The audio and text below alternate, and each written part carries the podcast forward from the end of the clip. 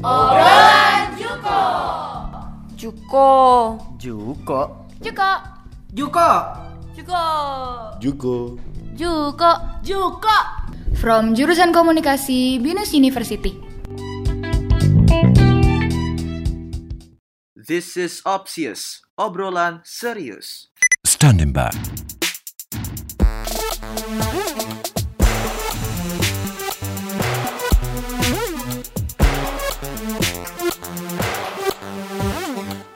Hello guys, welcome to Opsius obrolan serius bersama gue Javier Rashad Alfian atau Japri. Dan kali ini gue akan ngebahas seputar media di Indonesia dan juga feminisme. Guys, kali ini gue ditemani dengan uh, dosen Communication Department yaitu Miss Mungki Sahid. Miss Mungki Sahid juga merupakan uh, salah satu anggota dari gerakan feminisme di Indonesia. So, mari kita gali informasi bersama Miss Mungki. This is Opsius. Halo Miss Mungki, apa kabar? Alhamdulillah sehat. Semoga Bagaimana? semua sehat ya. Alhamdulillah sehat. Nih kita akan melakukan podcast obrolan Juko nih Miss, jurusan komunikasi ya. Komde punya Ya nih ya Miss. ya ya ya ya ya ya. Ya. Podcastnya Oke. kita podcastnya kita di sini bakal bahas tentang media di Indonesia dan juga feminisme ya. Oke. Ya, bolehlah digali-gali informasinya seputar topik tadi nih ke teman-teman Komdep ya. Oke, bentar-bentar. Ini kan Apa? kita uh, syuting lagi musim karantina ya, jadi semua Yap. harus stay at home. Ya, betul. Kamu sama teman-teman kamu nggak keluyuran kan ya? Oh, enggak, enggak aman, Miss. Aman. Keluyu- keluyuran saya yang terakhir yang kemarin kita berpapasan saja kok itu. Oke Habis oke itu- oke. Habis itu pas peningkatannya sekarang 656 udah deh saya udah up banget. Saya udah lebih baik. Eh. Aktivitas saya deh gondrongin rambutnya di rumah, Miss. Iya iya oke. Good. Oke, Oke, baiklah. kita mulai aja. Langsung saja. Nih, Miss, saya uh, aku pengen nanya sih, Miss. Uh, Mm-mm. pandangan seorang Miss Mungki nih mengenai media di Mm-mm. Indonesia yang sudah berkembang pesat dari yang kurang kebebasannya hingga hari ini sudah bebas bersyarat tuh bagaimana, Miss? Coba bisa diceritain gak journey-nya dari media Indonesia nih? Oke. Gini, dulu kan eh sejarah pers di Indonesia dulu ya, sejarah pers. Jadi kalau perkembangan pers itu awal muasalnya itu eh pertama adalah jurnalistik cetak. Mm-mm. Dan jurnalistik cetak itu memang eh, bentuk yang paling tua di dunia karena memang dalam sejarah eh, jurnalistik atau pers yang paling pertama ada adalah bentuk cetak. Nah, Hmm, kalau sejarahnya panjang sih ya, kalau sejarah di dunia yang awal mulanya dulu, kalau kita belum mengenal koran, belum mengenal eh, selebaran gitu ya, tapi kita masih mengenalnya dulu itu bentuk sejarah awalnya adalah kalau kalian ingat mungkin eh, yang eh, maklumat raja gitu yang di ya, ha, apa diumumin sama pengawalnya apa sama Pengawal. prajuritnya ke desa-desa ke Betul. seluruh wilayahnya lah itu. Nah, itu awal muasalnya pers.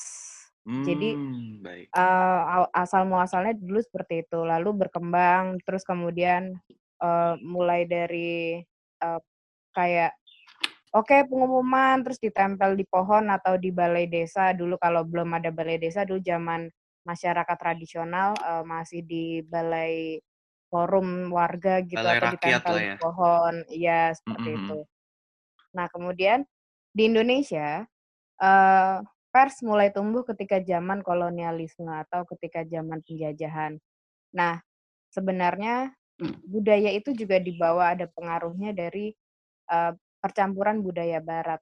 Kalau Indonesia sendiri sebenarnya ada ketika zaman kerajaan dulu gitu kan yang saya tadi ceritakan juga. Tapi kemudian eh, pers modern berkembang ketika masuklah bangsa kolonial ke tanah Hmm, air atau Nusantara. Lalu kemudian Oke. Ketika zaman pro eh, sorry perjuangan atau merebut kemer- kemerdekaan itu mulailah eh, para pemuda bangsa yang terutama yang mendapat sekolah di eh, sekolah-sekolah Belanda gitu ya Ya. ma- macam Stovia atau dan yang lainnya itu kemudian eh, mendirikan eh, men- men- mulai menulis dan saya ingat Hmm, hmm. Salah satu pendiri RRI eh, almarhum Bapak Yusuf Romdipuro itu kemudian uh, mengembangkan sebuah radio. Nah, intinya terlalu panjang kalau saya ceritain detailnya, tapi Iya. kemudian pasca uh, kemerdekaan, Mhm. yaitu zaman uh, Orde Lama, Udah lama. pers itu berkembang pesat uh, Oh, dan berbagai ideologi. Cuma kalau di mana di zaman itu di Orde Lama, persnya itu uh, selalu berafiliasi dengan politik, dengan partai politik. Jadi kalau uh, apa namanya um, pers atau lembaga percetakan itu lembaga percetakan yang dikenal dulu itu adalah lembaga ya ya pers gitu. Tapi kalau sekarang kan lembaga penyiaran itu ya radio ya TV. Tapi kalau dulu lembaga percetakan termasuk adalah pers. Nah, di dalam bukunya banyak uh, para wartawan senior salah satunya Pak Anhar uh, sorry uh, Rosihan Anwar. Pak Rosihan Anwar itu cerita dulu bagaimana pers di Indonesia. Jadi zaman Orde Lama pers di Indonesia itu memang sangat afiliasi dengan partai politik. Kita tahu ada banyak macamnya termasuk yang uh, pers uh, berafiliasi dengan Partai Komunis atau dulu PKI. Nggak cuma Partai PKI aja, tapi ada PNI, ada kemudian Masyumi dan macam-macam. Yumi, ya. Nah, dulu seperti itu. Memang memang dulu pers perusahaan pers itu dimiliki atau harus berafiliasi sama partai politik. Jadi zaman perjuangan memang tidak ada partai yang net, uh, sorry, tidak ada pers yang netral. Lalu kemudian pergantian kepemimpinan menjadi Orde Baru uh, dimulai tahun 66. Pers masih sama, tapi mulai kemudian mengalami kebebasan karena beberapa partai kan kemudian ditutup ya. Mm-mm. Seperti. PKI itu dilarang gitu. Terus dilarang. kemudian uh, beberapa di beberapa partai hilang dan akhirnya jadi ramping. Ramping Hmm, cuman hanya hmm. tiga partai zaman Orde Baru. PK, eh sorry, Oh. PDI, Golkar dengan P3. Nah, Hmm. kalau ngebahas politiknya tiga, kenapa hanya tiga partai itu dari sekian banyak partai zaman Orde Lama panjang lagi ceritanya. Tapi intinya adalah eh tujuan dirampingkannya partai pada zaman Orde Baru karena pada saat itu Soeharto ingin lebih bisa mengontrol banyak kelompok. Kalau misalnya terlalu banyak partai itu agak sulit, agak susah atau sulit mengontrol si eh, kepentingan politik itu. Oke. Maka kemudian hanya dibuat di, dikerucutkan sama dia gitu. Nah, sampai tahun 77 kalau nggak salah itu 77 pers itu uh, mengalami masa keemasannya. Lalu mulai tahun 77 ketika ketika triggernya sebenarnya ada ada sedikit pengaruh eh, bukan sedikit ada lumayan pengaruhnya dari kejadian eh bentar saya lupa. 77 ketika par, perdana menteri Jepang datang terus terjadi huru hara. Tiba-tiba saya lupa Oh iya. peristiwa apa itu. Itu eh pers kemudian mulai dikekang oleh Soeharto. Karena Dikarenakan? kemudian karena pada saat itu eh, Soeharto yang sebenarnya adalah masalah konfliknya pada saat itu sebenarnya ada kepentingan politik di dalam eh, lingkaran satunya Soeharto. Jadi eh, ajudannya Soeharto itu antara Ali Murtopo dan Beni Murdani dulu ada ada bersaing konflik. Jadi oh bisa melebarlah at- bukan Heeh. melebar lah, iya dampaknya sampai terjadi eh kasus malari itu saya baru ingat Oh, peristiwa malari Peristiwa tahun malari ya, betul. 77. Mm. Nah kemudian eh di tahun itu mulailah eh, pers terutama penyiaran kan pada saat itu udah ada TVRI TVRI eh baru lahir terus kemudian em, itu mulai di semua perusahaan pers itu mulai diawasi secara ketat oleh Soeharto bahkan saking ketatnya dulu em, semua pemberitaan apa pun yang ingin diberitakan oleh RRI dan TVRI itu pokoknya semua semua eh, media itu harus melal- melalui screening di Departemen Penerangan. Difilter dulu berarti lah ya hitungannya, Miss. Difilter dulu, ini layak buat terbit atau enggak gitu. Oke, paham paham. Nah, terus kemudian em, baru setelah itu em, itu mulai tuh, itu pokoknya semakin ketat, semakin ketat, semakin ketat. Dan kemudian awalnya kan memang dulu eh, Pak Harto tuh awal-awal sangat demokratis. Jadi dia udah bilang bahwa nggak boleh eh, ada penyiaran terpusat.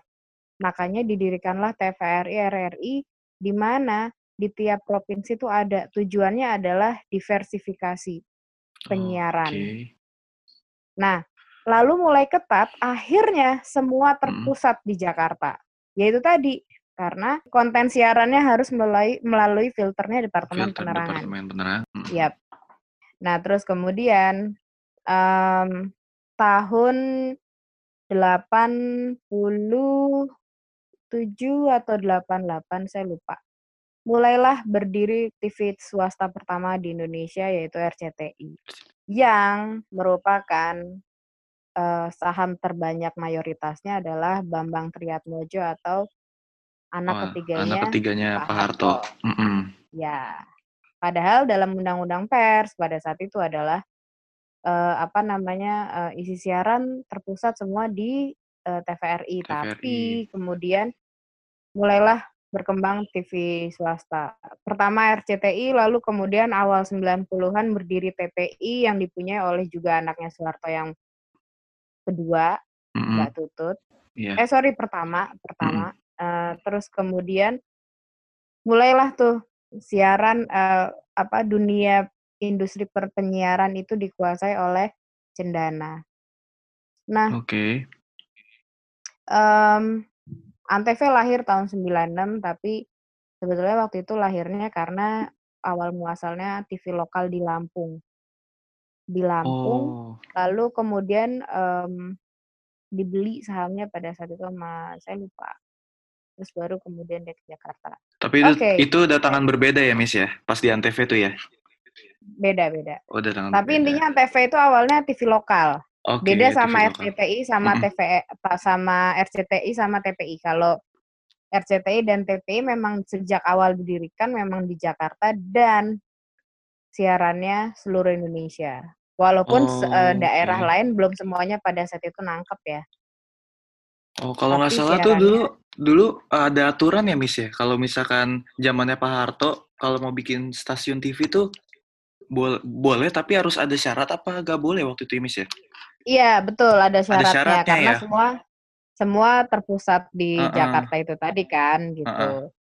Oh, Itu ada namanya dulu kalau untuk percetakan eh, sorry eh, media cetak itu ada namanya siup istilahnya surat eh pokoknya izin izin percetakan gitu nah siup oh, itu. Oke. itu adalah seperti kunci pembu eh, eh, bukan eh, itu adalah surat izin intinya ke kalau perusahaan pers itu pengen tetap berdiri mesti ada siupnya istilahnya seperti itu. Nah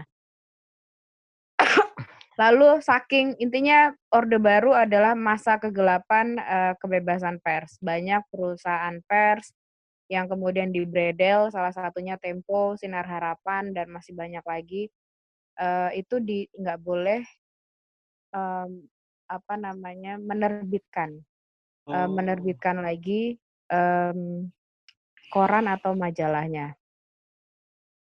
Nah, eh, saya nggak mau detail bahas ke sana karena akan panjang. Intinya adalah masa itu adalah masa kegelapan.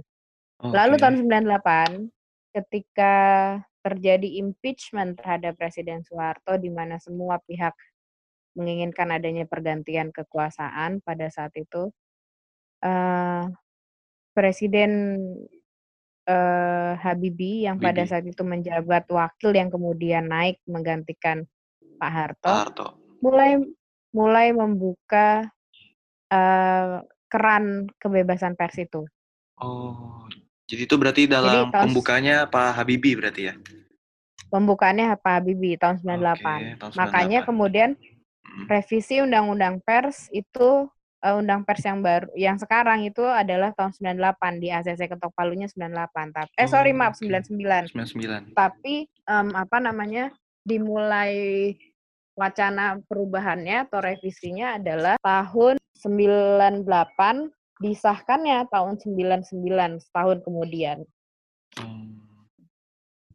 Nah, itu cerita undang-undang pers. Lalu dari undang-undang itulah kemudian em, terbit atau pers pers yang tadinya gimana sih istilahnya kalau yang tadinya tertutup atau kerannya itu cuma kecil tadinya tiba-tiba begitu undang pers itu disahkan keran itu terbuka lebar airnya tuh tuh eh, apa ngalir dengan derasnya gitu Wah, jadi bisa dibayangkan Mm-mm. Orang yang tadinya takut bersuara atau Mm-mm. media yang tadinya takut untuk memberitakan mulai berani untuk eh, menceritakan eh, peristiwa apa pun termasuk yang berkaitan dengan pemerintah. Berarti sudah mulai terbukanya citizen journalism untuk saat itu, Miss ya? Tapi sedikit-sedikit? Ya, Heeh. ya itu pelan-pelan, itu pelan-pelan. Oke, karena nggak se nggak sekencang sekarang ya, Miss ya? Betul. Oke. Kalau bicara tentang citizen journalism panjang sebenarnya karena Oh, Oke. ah 98 tuh juga sebenarnya awal mula kan orang juga mulai em, berkorespondensi tapi melalui email tuh dulu tahun 9 mulai 90-an kita udah mulai seperti itu gitu. Jadi para blogger-blogger Indonesia dulu tapi ya itu eh, ngobrol eh di negara gue gini-gini, di negara lu gini-gini terus akhirnya ya itu mereka akhirnya mulai jenuh bahwa kita nggak bisa demokrasi seperti ini terus. Jadi akhirnya mereka ya nggak bisa nulis secara terang-terangan karena karena zamannya Pak Harto nggak bebas bebas itu. Tapi mereka kadang sering email-emailan gitu. Nah, eh, ke- baru ketika mulai bebas itu, ketika undang-undang pers itu dirubah, bermunculanlah citizen journalism juga. Ah, Oke, citizen journalism ya. Tapi gini, saya tadi belum selesai cerita. Nah, Hmm.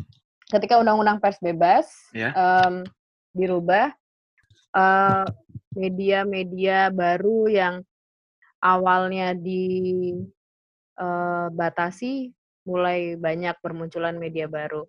Salah satu banyak TV, radio, apalagi online.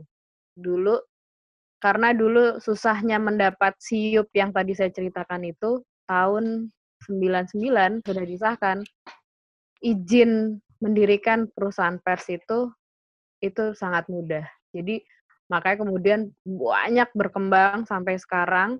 Eh, sekarang sudah mulai em, agak mendingan, tapi ketika zaman Pak SBY dulu itu betul-betul menurut saya ya persnya itu brutal karena eh benar-benar nggak disaring gitu. Sekarang sih masih iya, tapi Tapi ada kayaknya fil- ada dibandingin filtering sih. Kalau sekarang sih saya Yes. lihat udah agak reda karena uh, pemerintahnya juga sama apa penanganannya juga cepet kan Miss ya gara-gara ada undang-undang ITE gitu-gitu nggak sih? karena ada ya karena ada Mm-mm. ITE juga, terus Mm-mm. kemudian ada eh, Kominfo mempunyai divisi Ya. sendiri tentang penanganan hoax. Ini udah mulai mereda, tapi ketika zaman Pak SBY dulu, Mm-mm. Pak SBY periode pertama kedua, wah itu menurut saya itu brutal.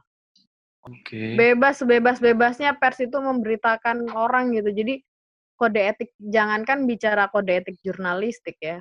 Eh mengkonfirmasi kembali apa yang mau mereka tulis saja eh, kadang-kadang menurut saya saya sanksi ke sana gitu. Jadi dan pada saat itu juga saya masih jadi wartawan dan banyak cara kerja wartawan itu yang saya pikir itu nggak nggak nggak nggak sesuai dengan kode etik jurnalistik dan at- atau kalau di penyiaran sesuai dengan P3 SPS.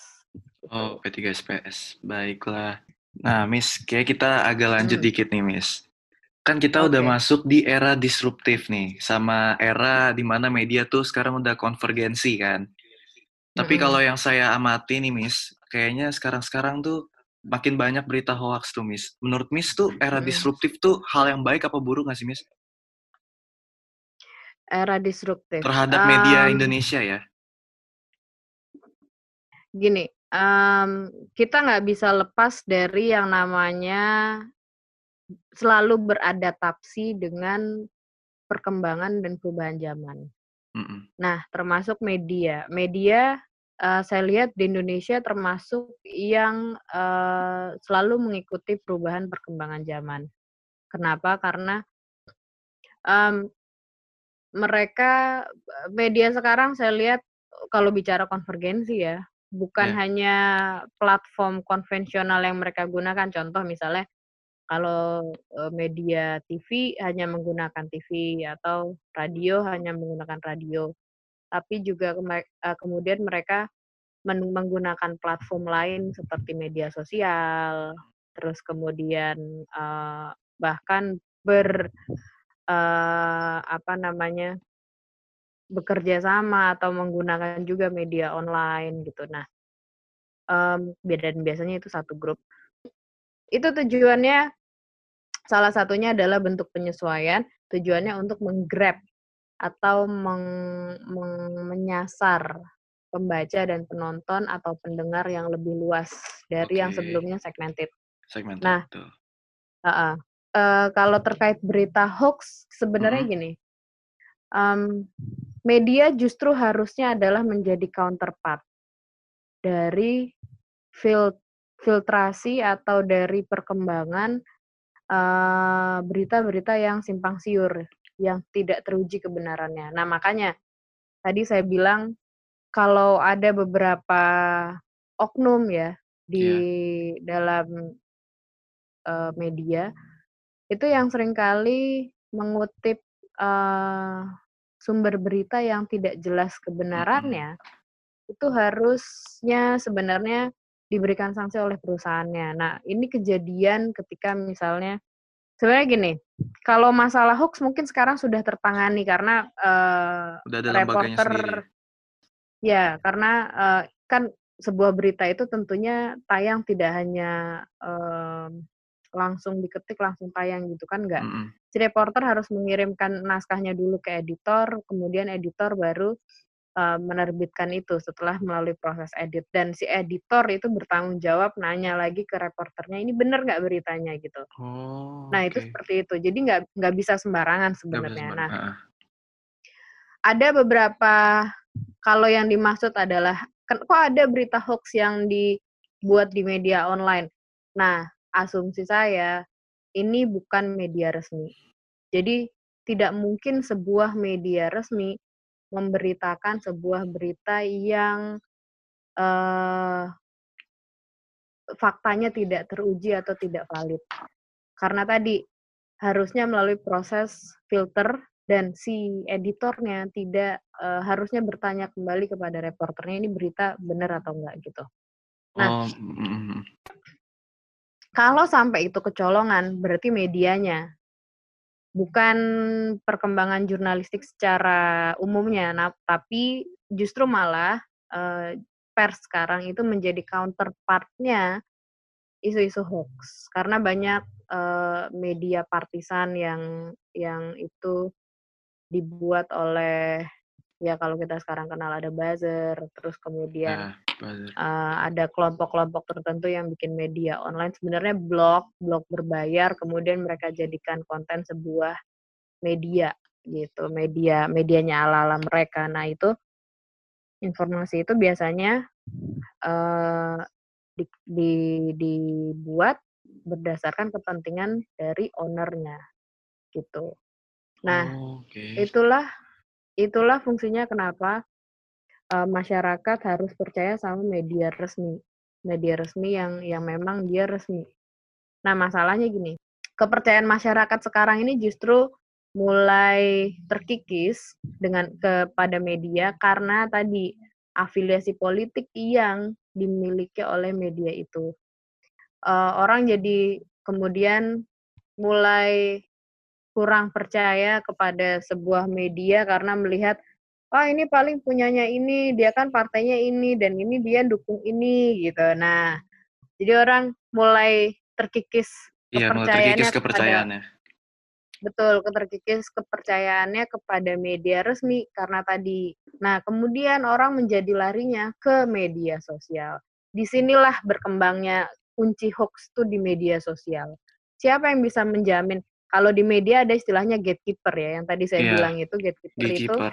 gatekeeper itu adalah orang yang uh, memfilter berita ini layak untuk naik atau enggak, itu dia si gatekeeper ini dan di tiap media ada.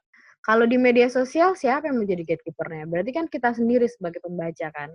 Iya. Nah, jadi justru malah hoax ini uh, berkembangnya di media-media yang ketika orang sudah nggak ketika orang mulai nggak percaya sama media konvensional atau media resmi, orang mencari informasi ke media sosial. Sementara media uh-uh, sosial uh-uh. tidak terbukti teruji kebenarannya. Oh, tapi saya mikir ya, Miss. Apakah dengan situasi dan kondisi hoax makin gila, berarti Mm-mm. citizen journalism tuh too far nggak sih, Miss? Hmm, Sudah kalau bicara citizen uh-uh, journalism, gini, eh, kalau dibilang too far atau enggak, nggak bisa dibilang seperti itu ya, karena uh-uh, eh, semua orang punya hak bersuara. Nah, iya. um, kita bisa lihat model bahkan lembaga eh sorry bahkan lemba eh, perusahaan pers sendiri kayak Kompas itu Ya, punya Kompasiona Kompasiana terus Kompasiana Tempo betul. punya Indonesia Indonesiana nah eh, model-model seperti itu kan sebenarnya eh, forum para blogger atau eh, wadah para penulis untuk mengeluarkan aspirasinya melalui tulisan. Kalau Mm-mm. di TV juga ada kan beberapa program TV eh, ngangkat soal citizen journalism. Nah, em, too far, dibilang too far, enggak. Tapi gini, kita nggak bisa ngontrol apa yang terjadi di luar diri kita, tapi Mm-mm. kitalah harus cerdas. Kita Oke. sendiri yang harus cerdas memfilter informasi mana ini yang masuk akal dan memang terpercaya sama informasi yang memang ini siapa yang nulis nggak jelas gitu. Jadi jangan main percaya sama tulisan yang kita sendiri nggak tahu sumbernya dari siapa. Bahkan mungkin kalau di grup WhatsApp gitu ada tulisan di share gitu dari orang, kita jangan langsung main share dulu. Kita juga harus pinter ini sumbernya dari mana gitu. Kalau misalnya Jadi dia harus juga dari dalam jelas, diri. betul dari haru- dari diri kita sendiri dulu Uh-uh. memfilter itu gitu. Karena Oke. Em, meskipun Kominfo sekarang punya alat pendeteksi hoax sendiri dan kepolisian juga dengan undang-undang ITE ini ada divisi cy- cybercrime Cybercrime ya. eh, menegakkan menegakkan atau memberantas hoax itu, tapi tetap nggak bisa mengandalkan mereka. Kita sendiri harus pinter mem- mem- mem- memilih berita apa atau informasi apa yang itu memang eh, be- benar kebenarannya atau sekedar berita hoax dan tidak jelas siapa yang nulis gitu. Kalau dibilang too far, ya too far-nya in terms apa? Kalau misalnya penyebarannya iya sudah sangat luas karena dengan perkembangan teknologi sekarang orang makin mudah. Tapi kalau dibilang menulisnya ya sebenarnya menulis sama aja. Justru kalau malah bentuk-bentuk CJ yang bagus itu dulu-dulu itu justru kan CJ itu malah citizen journalism itu membantu em, kita mendapatkan cover both side ketika si media mainstream em, memberita karena berafiliasi sama politik, jadi kita nggak tahu yang benarnya yang mana nih. Nah, kita bisa dapat another side, tapi bukan berarti membenarkan juga percaya 100% sama tulisan orang lain yang kita nggak tahu. Tapi setidaknya kita dapat gambaran, oh menurut si ini gini, tapi jangan main jangan main ini dulu. Cuma dengan adanya si J itu sebetulnya memberi mem- menjadi penyeimbang Ya. dari pemberitaan yang afiliatif dengan politik Oh. gitu. Partai Oke. politik maksud saya. Ah. Tapi jadi Miss kan tadi Miss bilang kalau di media pasti ada gatekeeper. Kalau misalkan di Mm-mm, media sosial sekarang orang nggak ada gatekeeper dan orang lebih bebas bersuara nih Miss. mm-mm, Nah kalau yang saya lihat di media sosial nih orang-orang itu sekarang mm-mm, sudah bersuara seputar feminisme nih Miss. mm-mm, Menurut Miss sendiri, eh, Miss pernah lihat nggak sih gerakan feminisme di media sosial dan menurut Miss ini, eh, menurut Miss sendiri, feminisme yang mm. digerakkan di media sosial maupun di luar media sosial tuh sudah cukup menyadarkan masyarakat melalui media nggak sih, Miss? Oke. Um, ketika bicara feminisme, uh, feminisme itu sebenarnya udah gerakan lama ya. Feminisme Iya. sendiri adalah gerakan memperjuangkan hak-hak perempuan. Tapi bukan berarti nah ini, yang harus disadari adalah feminisme bukanlah, eee, sekelompok orang yang atau gerakan atau ideologi yang kemudian meng-underestimate-kan kelompok yang lain. Contoh karena ini gerakan perempuan, apakah kemudian, eee, mendiskreditkan atau merendahkan laki-laki? Enggak. Jadi Mmm. kalau ada orang yang berpikir bahwa, "Ah, dia feminis, eee, pasti dia pemikirannya, eee, benci laki-laki atau dia, eee, apa, anti laki-laki." Enggak, salah. Jadi feminisme adalah bagaimana perempuan memperjuangkan hak-haknya dan kalau kita bicara perempuan, kenapa perempuan harus wajib, mmm, ngerti dan paham soal feminis karena, eee, perempuan itu adalah kelompok paling rentan. Oke. Dalam situasi apa pun kelompok eee, sorry, perempuan adalah kelompok paling rentan. Dan contoh sekarang corona ya. Iya. Ketika musim pandemik seperti sekarang perempuan juga jadi korban. Orang pada nggak sadar ketika, oke, kita, eee, stay di rumah atau bagim eee, kita harus stay di rumah. Mmm. Nah, ketika, eee, perempuan perempuan kemudian dia di dalam budaya patriarki ya. Jadi sebenarnya gerakan feminis adalah gerakan memperjuangkan hak-hak perempuan dan menghapus budaya patriarki. Apa itu budaya patriarki? Budaya patriarki adalah di mana, eee, meletakkan laki-laki sebagai dominasi, di mana aturan yang dipakai adalah aturan laki-laki. Di mana adalah pandangan bahwa laki-laki memiliki kuasa atas perempuan. Jadi, eee, ya nggak cuma dari aspek agama, ini adalah budaya yang sudah berkembang. Bahkan sebelum kalau kita bicara agama, sebelum ada agama samawi yang sekarang masuk ke Nusantara, dulu ada agama-agama kepercayaan juga sudah ada sistem bahwa, eee eee, perempuan itu ya hanya membantu suami, posisinya di belakang suami, tapi atau di belakang laki-laki, tapi, eee, posisi yang, eee, bersuara itu, suara yang didengarkan dalam pemerintahan atau si pengambil keputusan adalah laki-laki. Nah, budaya ini yang yang yang salah gitu, karena kenapa? Karena kemudian perempuan ketika sekarang kita bicara perempuan kemudian mempunyai peran yang multifungsi, multi talent.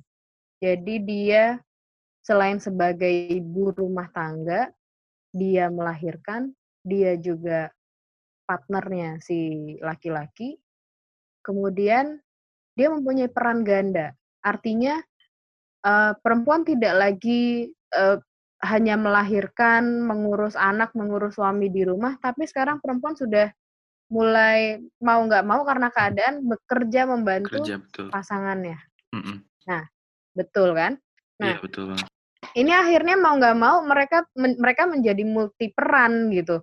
Nah, ketika sudah multi peran seperti itu, mmm, akhirnya ketika terjadi konflik masalah entah karena, eee, contohnya rumah tangganya, eee, kemudian, eee, bermasalah dan dia akhirnya karena undang-undang, oke karena anak-anak di bawah umur dia harus ikut ibunya.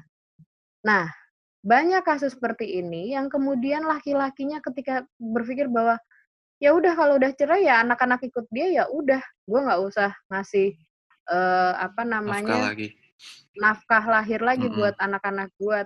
Nah, akhirnya siapa yang menjadi korban? Perempuan.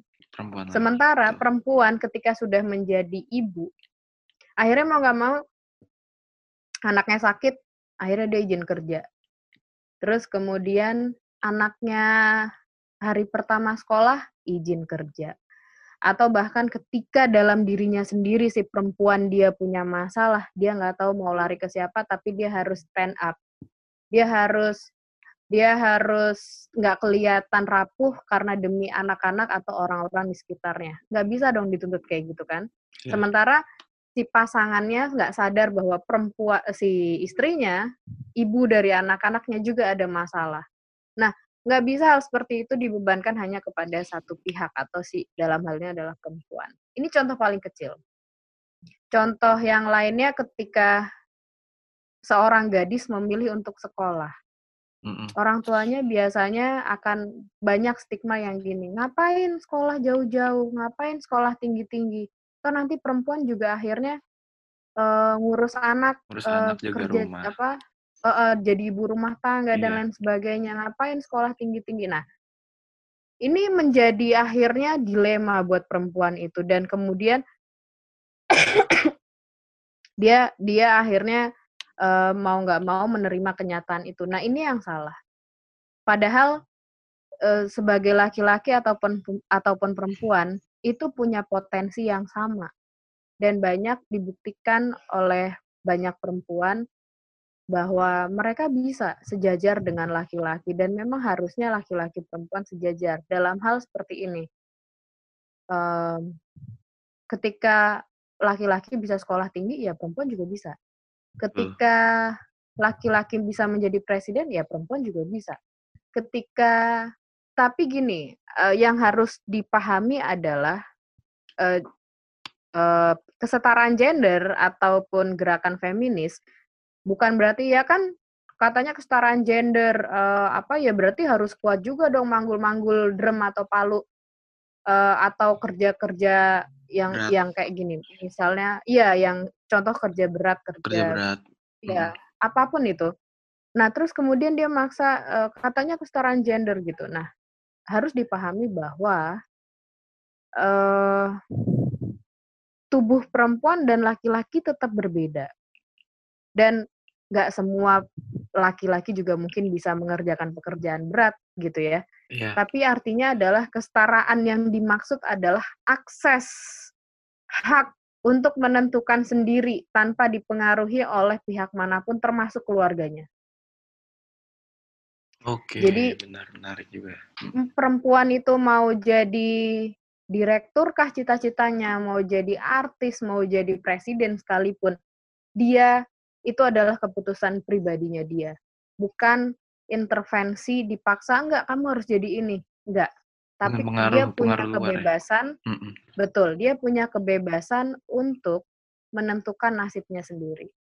Itu feminisme. Nah, bicara feminisme, gerakan feminisme dalam media sosial udah banyak sebenarnya. Eh, udah banyak komunitas dunia maya yang eh, dibuat eh, dengan gerakan feminis. Ada perempuan berkisah, ada Indonesia feminis, kemudian ada Oke. Save Janda, Mm-mm. kemudian ada banyak banyak yang sudah lahir eh, dan mereka rata-rata adalah intinya gini kelompok kelompok-kelompok ini bukannya mereka menentang agama ya atau anti syariat kalau di Islam karena ada kemudian sebuah kelompok perempuan yang didirikan namanya anti feminis. Nah, Waduh. dia menuduh gerakan-gerakan feminis ini sebagai kelompok yang Anti bertentangan dengan agama atau Heeh. anti syariah. Waduh. Masalahnya ini ini pemahaman yang salah. Jadi kan dalam feminis memang kita berhak untuk menentukan nasib kita sendiri termasuk apa pun pakaian yang ingin kita kenakan. Iya. Termasuk kita mau berjilbab atau enggak. Itu Hmm. memang keputusan pribadi. Dan itu kan udah urusan sangat personal ya si siapa pun itu mau laki-laki mau perempuan gitu dan termasuk perempuan yang sering kali tubuh tubuhnya itu diatur oleh budaya.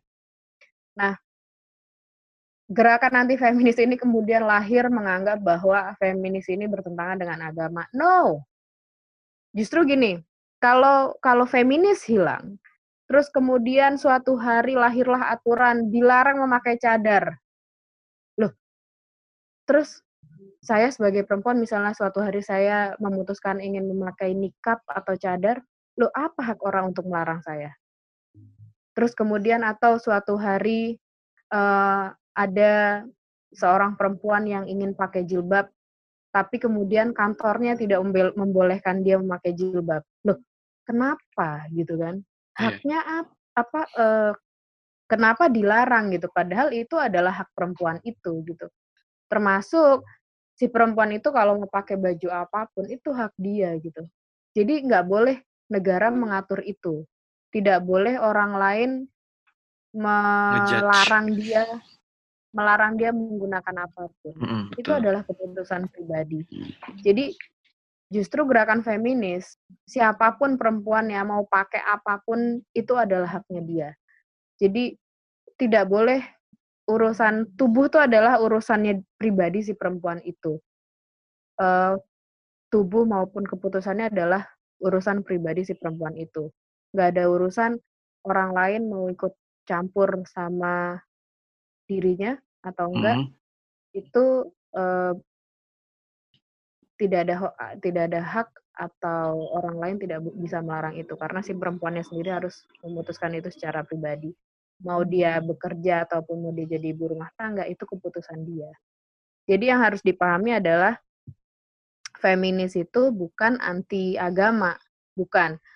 Tapi keputusan seorang perempuan ingin, mmm, bagaimana, eee, cara mulai dari cara berbusana, sampai keputusan politik, sampai keputusan kehidupannya dia, itu adalah keputusan personal. Keputusan personal Jadi tidak perempuan ya? diintervensi. Yes. Mhm. Jadi di media sosial justru sekarang makin banyak berkembang gerakan feminis, saya sangat senang karena, eee, ini menyadarkan masyarakat bahwa perempuan ini ternyata masih banyak yang mengalami kekerasan.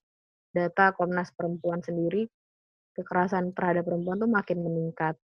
Dan, eee, jumlahnya itu betul-betul signifikan. Mhm. Di perempuan berkisah sendiri itu ter mmm apa namanya, karena saya juga co-founder Perempuan Berkisah, jadi sering Oh, sekali oke. banyak Mhm. email masuk ke redaksi kami tentang masalah dia.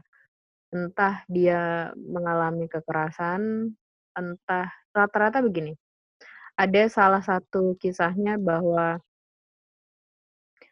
eee dia disukai oleh seorang, mmm, katakan dia di sini adalah laki-lakinya itu tentara. Iya. Eee, perempuannya ini awalnya adalah berteman. Lalu kemudian dengan janji-janji dan katanya si laki-laki ini ingin meninggalkan istrinya dan kemudian ingin serius menikahi si perempuan ini, Mhm. tapi kemudian nggak nggak nggak terwujud cerita itu. Nah, ketika cerita ini akhirnya publish dengan dengan menyembunyikan identitas sender dan nama-nama, eee, di dalam surat itu, reaksi masyarakat masih judgemental. Menganggap bahwa dia pelakor, dia dan lain sebagainya. Mhm. Nah, ketika melihat masalah seperti ini, perempuan tetap disalahkan. Nah, ini yang harus disadari oleh masyarakat.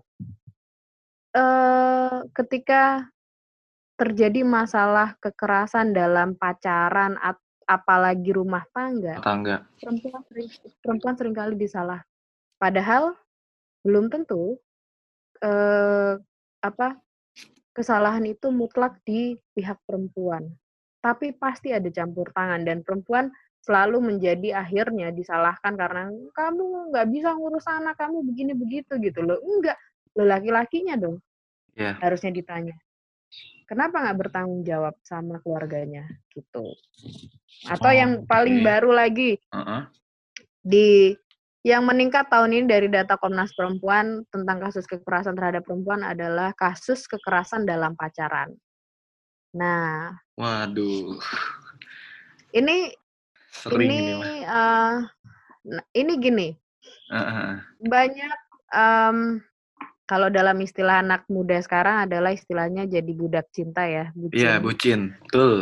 Nah, ketika eee, tapi menurut saya menjadi bucin atau enggak itu ya urusan masing-masing, Iya. selama di selama batas itu wajar sih, tidak tidak merugikan, Heeh. tidak merugikan pihak mana pun. Mhm. Artinya ya namanya orang lagi mabuk cinta terus kemudian uh, cinta membutakan segalanya gitu tanda kutip ya iya yeah. ya oke okay, itu masih dimaklumi tapi ke, kalau kemudian dia dipaksa mm -hmm. untuk misalnya melakukan hubungan seks gitu tanpa mm -hmm. adanya konsen konsen itu adalah kesepakatan kesepakatan berarti uh, secara paksa ya berarti terpaksa uh -uh. berarti ini udah masuk ranah perkosaan Oh, Oke. Okay. Jadi, meskipun si pacarnya dalam hal ini perempuannya dipaksa untuk melakukan hubungan seks dan si perempuannya dia tidak dengan sukarela sepakat untuk melakukan itu, itu bisa diajukan menjadi perkosaan. Nah, masalahnya oh. undang-undang di negara kita mm -hmm. itu definisi perkosaan itu belum termasuk kepada uh, uh, secara rincinya belum tegas. Jadi masih abu-abu kalau orang mau mengangkat kasus seperti yang tadi saya ceritain itu ke dalam ranah pidana, hmm. narik pasalnya itu undang undang-undang yang mana itu agak sulit. Makanya kami mendorong uh, segera diresmikannya undang-undang perlindungan kekerasan terhadap perempuan atau disingkatnya undang RUU PKS. Karena dalam draft RUU PKS yang baru sekarang lagi digodok di DPR ini hmm. itu uh, definisi perkosaan itu uh, diperbaiki. Jadi perkosaan itu bukan hanya kan seharusnya kalau um, orang yang baru diperkosa harusnya dia langsung visum. Begitu kejadiannya selesai, mohon maaf ya, begitu kejadiannya yeah. selesai dia langsung ke klinik, dia langsung minta visum sama dokter, dia bilang saya habis diperkosa. Tolong dok, saya divisum karena mohon maaf ya karena biasanya masih ada spermanya di alat oh. kelaminnya si perempuan ini. Jadi makanya mm-hmm. itu bisa diperiksa. Tapi masalahnya sekarang mm-hmm. gini. Secara kondisi psikologis, logikanya orang yang baru ngalamin perkosaan, jangankan perkosaan, pelecehan saja itu itu dia uh, mengalami trauma yang sangat hebat. Tiap orang mengalami trauma yang berbeda-beda. Kalau yang sampai hebat, Jangankan dia lapor ke polisi atau pergi ke klinik untuk minta visum, dia gemeteran. Dan bahkan dia udah bener-bener, dia udah, uh, she lost her mind gitu. Jadi dia bener-bener nggak bisa Oh, breakdown ya, Miss, ya? Betul-betul hancur karena dia ngalamin gimana ya, rasanya semoga nggak ada ya yang dengerin podcast ini, semoga nggak ada yang jadi korban um, dan jangan ada juga yang jangan menjadi pelaku. itu nggak bisa dibayangkan dampaknya itu sangat serius. Saya sangat keras bicara seperti ini karena memang korban-korban perempuan-perempuan dampak perkosaan itu itu traumanya melekat seumur hidup. Dan itu betul-betul bukan hanya secara fisik ya, tapi juga mentalnya itu itu benar-benar kena. Jadi, um, nah negara di sini yang harus hadirnya seperti itu, melindungi, bukan dalam arti makin memojokkan si kaum perempuan ini. Dan biasanya pelaku kekerasan itu adalah orang dekat. Bisa jadi keluarga, keluarga sendiri, bisa jadi orang yang tinggal dekat dengan uh, korban, ataupun uh, yang mempunyai hubungan khusus dengan korban. Intinya adalah rata-rata uh, para pelaku perkosaan adalah orang terdekat korban. Jadi perempuan ataupun ibu yang mempunyai anak perempuan dan hmm. ibu yang mempunyai anak laki-laki juga karena um, korban perkosaan itu bukan hanya ke perempuan tapi juga bisa laki-laki. Ada yang dulu ada juga kan kasus pencabulan terhadap bocah laki-laki atau yeah, kasus robot gedek seperti itu uh. kan. Nah, itu juga kita harus aware terhadap anak-anak kita juga. Jadi lingkungan mm -hmm. dengan siapa juga kita harus waspada. Jadi jangan membiarkan um, yang paling penting adalah mengedukasi anak kita. Oke, Miss. Ini uh, the last question ya. Oke. Okay. Saya uh, nih saya pengen Miss memberikan harapan untuk mm-hmm. uh, golongan maupun komunitas feminis di Indonesia itu uh, dari Miss Mungki sendiri yang sebagai perempuan berkarir di dunia jurnalistik, itu ada nggak sih harapan-harapannya buat perempuan-perempuan di Indonesia yang nggak bisa fight back terhadap masalah di rumah, masalah di dunia pekerjaan tuh apa mis harapannya Hmm. mis demi ke kelangsungan kemakmuran golongan kita, eh golongan di seluruh Indonesia ini. Mmm saya cuma mau bilang gini, mmm, buat seluruh perempuan atau siapa pun kaum yang merasa, eee, kelompok yang merasa tidak bisa memiliki akses bersuara jangan ragu buat mengontak, mmm, komunitas apa pun yang kalian merasa nyaman di situ, mmm, karena saya tahu itu berat, saya tahu tidak mudah untuk, eee, mengungkapkan apa yang kita rasakan, eee, apalagi berbicara, tapi, mmm kita harus lawan, kita harus bangkit, mmm, karena bagaimanapun kalau kita menyerah, artinya kita melegalkan si pelaku.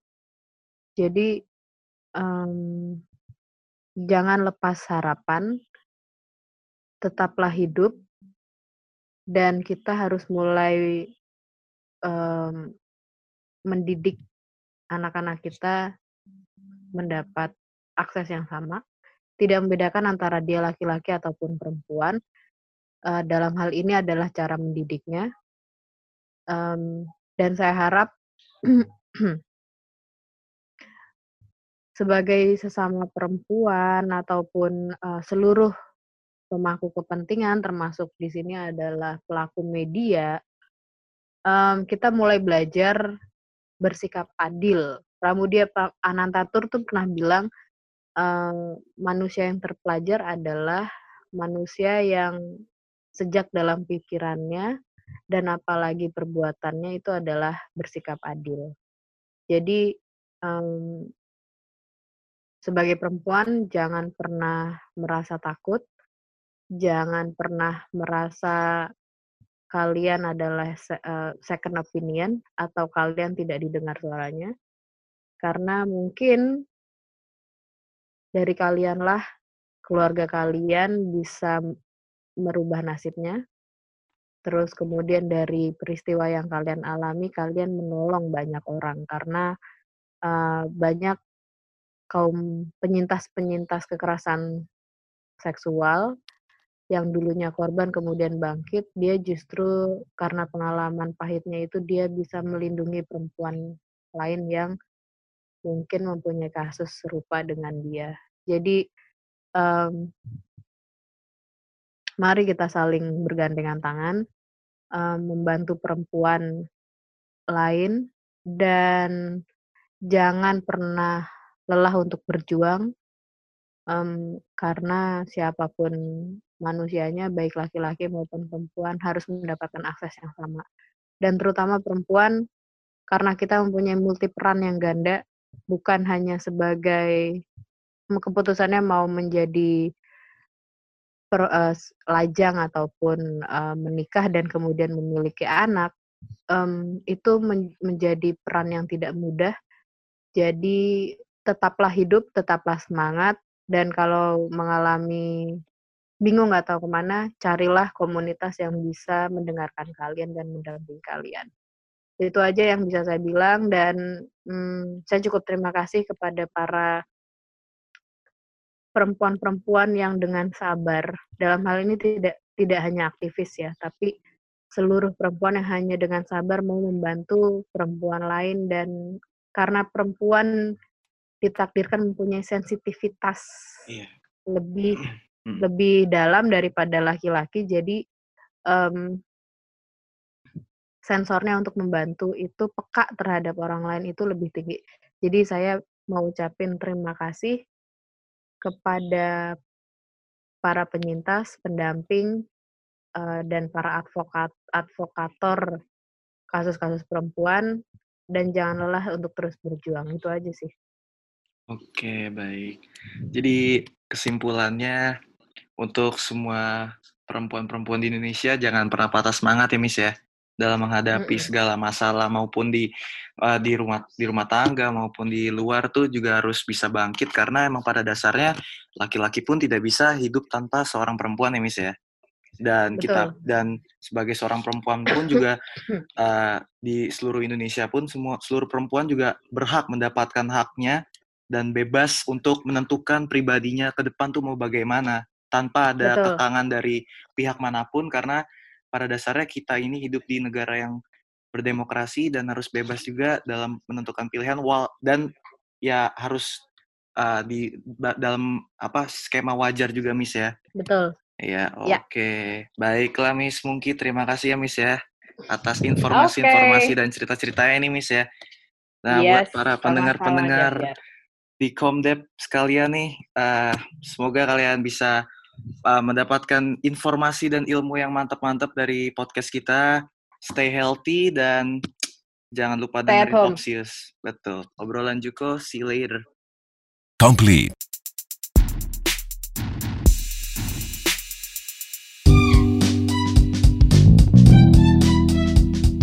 From jurusan komunikasi Binus University.